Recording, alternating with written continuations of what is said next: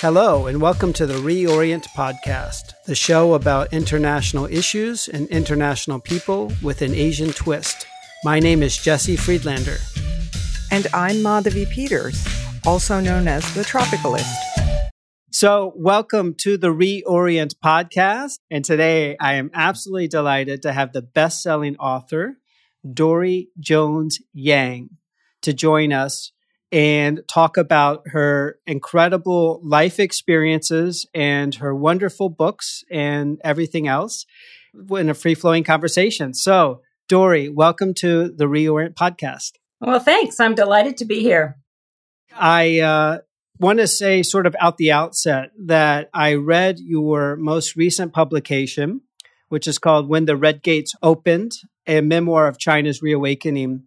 And it's a memoir that recounts your experience as uh, the Businessweek correspondent in Asia, based in Hong Kong primarily, in the eighties and nineties. And you tether that to your life story of how you came to China and your experiences in China and how you fell in love with a Chinese man. And I found it absolutely riveting, hard to put down, because um, the backdrop is so interesting and your personal story is so interesting. And I would just say at the outset, this book is for everyone. It's just a wonderful read. So that's what I would just want to put that out there for, for you and everyone else to know. Well, thanks. That makes me feel great. I really love hearing that kind of thing. Yeah, it's a great story. And I, I would just say also at the outset, I identified with a lot of it, having grown up. And, and we'll get, you know, I want to obviously lay the story in terms of your story, but there was a lot of parallels I felt with my own life. I could really relate to it. And as someone who came from a, a really, a, I guess, a very culturally American background myself, and then sort of fell in love with China, and this ended up defining my life in many ways, I, I found a lot of parallels. But I think for even people who don't necessarily uh, have experience in China, uh, much less fall in love with the Chinese, I think there's a lot they can find interesting in your book. So, so Dori, I'd like just in the beginning just to ask you, uh, you don't necessarily have to go through your C V or your whole story, but what are the key aspects in your background uh, that sort of brought you uh, to become a um, someone, I guess, a, sort of a sinologist, or someone who has a very close association and spent a lot of time looking at and understanding China? Well, you're right that we it, it, we have that in common, that culturally American is a very nice way to put it. I was talking to one interviewer recently who used the word white bread, which is also true. I grew up in Ohio, in an industrial city in Northeast Ohio. And in the fifties and sixties, there were uh, almost no Asians in my city. And certainly none uh, that I knew in my schools when I was growing up. And so I had no no background, no exposure to Chinese people or to China. And it, it seems very unlikely that I would end up having the career that I did. So mm. what happened? I really loved foreign languages. When I got to high school, I just, I was, I was kind of a language geek, I have to admit. I just, I am too, but go ahead, please. All languages. Yeah. I started with, with Latin and French and just went on from there. And I've studied a little bit of a lot of languages. Can I ask you, just interrupt for a second? Did you do, uh, by any chance, a study abroad in France or anywhere else? Not a study abroad, but I did a summer abroad with the Experiment in International Living. Mm-hmm. And uh, they had me live with a family in France. And it was just magical for me to be in a household of people who did not speak English. One of them spoke English, but three of them did not speak any English, mm. and to be able to communicate with them directly. And I loved that feeling, and I just wanted more of it. And mm. I also had a facility for languages. It was not that hard for me to learn, and I, I enjoyed it. So I loved studying languages. But I started off mostly focused on journalism.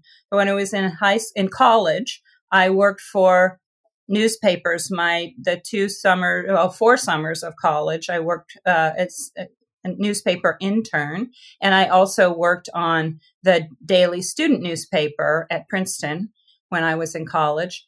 And then um, and I mostly studied French and German and history, but I wanted to live overseas. And I want, I was very interested in studying another language. So I applied for a fellowship from something called Princeton in Asia.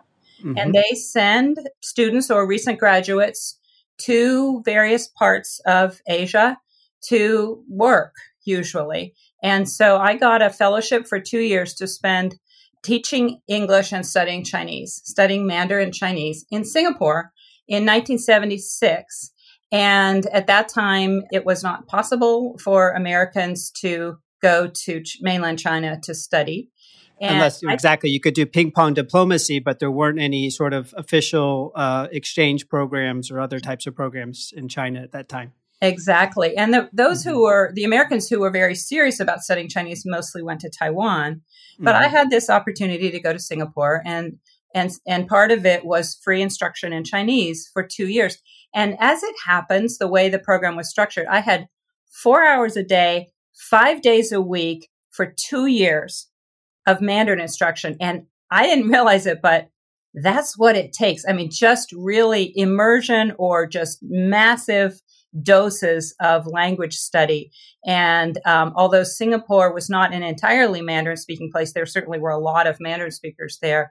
And I was able to to find people to speak with. And I really loved it. It was just deliciously difficult. And then I realized toward the end of it that I knew a lot about the Chinese language, and I really didn't know very much about China. And it, it hadn't been possible to go to China. It was very hard for it. There were very few Americans who did go to China in those days. There were some, but not many. And so I came back to the U S and decided I wanted to study about China, which is where our lives intersect in a way, although not at the same time, because I decided to study international relations at Johns Hopkins School of Advanced International Studies. And I thought that was a more professional degree than to just, I didn't want an academic type degree like East Asian mm-hmm. studies. So I focused on China and East Asia and also on international economics and um, American foreign policy. And those three turned out to be the perfect background academically for the kind of job that I got. So when I finished, I was very, very lucky. And this I, I, this is how I start off the book, actually, because while I was in graduate school, the U S and China reestablished diplomatic relations. And, a momentous uh, period. Yes. Deng, Deng Xiaoping came to the U S, came to Washington. I was I was in grad school in Washington, and I got to see him from a distance, but I did get to see him. And it was it was a very it was a time full of hope and euphoria and excitement.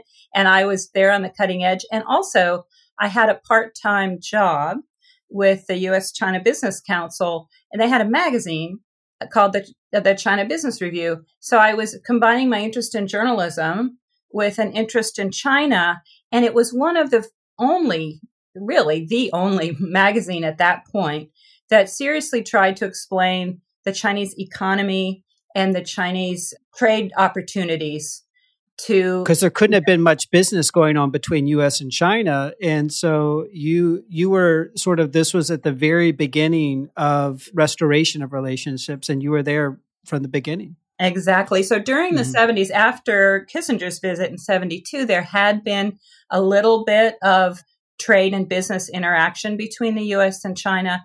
But really, when Carter and Deng established diplomatic relations, that just flung wide the red gates, as I say, you know, flung open the doors for U S business. And many, many companies really, really wanted to get into China. They had no idea what they were doing, but they really, really, really wanted to get into China. And I was already training a little bit to by talking to them and getting to know some of them.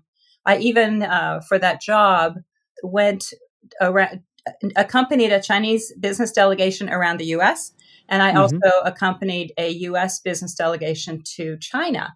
And I got to I got to see both sides of it. Uh, that Sorry, I, um, and sorry, this is what year you're referring to? This would have been um, nineteen. seventy-nine. Okay. And you may know uh, there's a wonderful book by uh, Ian Johnson uh, called My First Trip to China. And he, uh, in the book, there it's a series of recollections from all kinds of uh, foreign uh, scholars uh, who went to China, including as you know, Perry Link from Princeton. And um, it's a compilation of really interesting experiences. So I'm just curious. I'd like to ask people, so was that your first trip to China? And can you give us just a bit of a flavor of, of what you encountered then? Well, I had two trips to China when I was in graduate school. And one trip was organized by my graduate school. And and that was in the um, that was in the summer of, let's see, seventy-eight. And uh, it was a group of grad students like me and uh, with someone uh, from the university uh, traveling with us. And then my second trip was with these businessmen, which was kind of an eye-opener to because when they got drunk, they got a little bit amorous and I had to keep them at bay.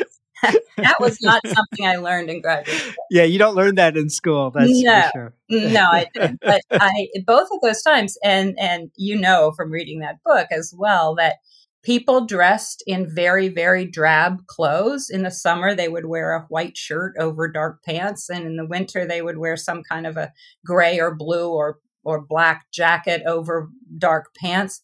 They there was no color except for children. There was no color in their clothing. And everybody had a, an iron rice bowl. They had a job for life. Uh, but that also meant that they didn't have to work very hard. Mm. And it was a very, the other thing that's really important, it was a very, very poor country. And I didn't come back saying, oh, it's impoverished. But really looking back, eighty or ninety percent of the people lived in poverty. eighty percent lived in the countryside. The cities were went dark at night. They just turned off the lights. The only kind of vegetable you could get in in Beijing in the winter was cabbage, and they would pile up the cabbages on the street. And um, they also used a lot of charcoal fires for cooking in Beijing. Right, which... So the air was terrible in a very different way than it became later. It wasn't an industrial pollution. It was charcoal pollution in the winter. Just to underscore that point, you know, in your book, I think you highlight that, I don't know if it's on your first trip, but in your early times covering China, that the workers in factories made about fifty yuan per month or ten U S dollars. And China had a per capita G D P of two hundred dollars. So it really does highlight how poor China was in those days. Although workers as a socialist communist country, there were a lot of government benefits and and support in addition to your salary that you got as a as a worker in a in a state-owned enterprise. Right, and I think even the two hundred dollars was in today's dollars, so it was less in those in the dollars of that time. Mm. People did get some benefits, of course, especially if they worked for either the government or a state-owned uh, enterprise. But eighty percent of the people were on the farm. They didn't work for any, they, they worked for the state. They weren't allowed to choose what they wanted to plant. They weren't allowed to sell vegetables in the market because that was being capitalist or being a capitalist roader. There was no, there were no private markets. Everything was sold in, that was sold in stores was behind glass or behind the counter. And if you wanted to buy something, you had to go up and say it in Chinese. And there were quite a few words I didn't know in Chinese. And if you could point to it, that would be okay. But for women of a certain age, in their twenties, there are some things I didn't know how to say, let me say. Well, I had uh, also an experience. I first went to China in nineteen ninety-one as an exchange student. And in Beijing, even, there were state-owned stores.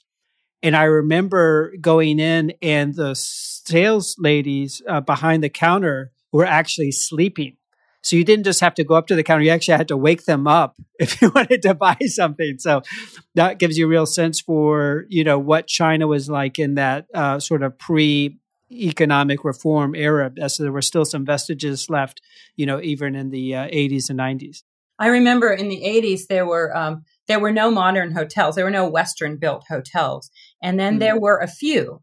Initially, there were none in nineteen eighty, but then a few were built. And in some cases, the Chinese government insisted that very quickly they be turned over to Chinese management. And when they did, they went downhill. The the rugs got weren't washed or cleaned or vacuumed, and things fell apart. And a lot of the kind of wisdom at the time of the Americans who were there was, these Chinese have been on an iron rice bowl all this time, and they have no incentive to work hard.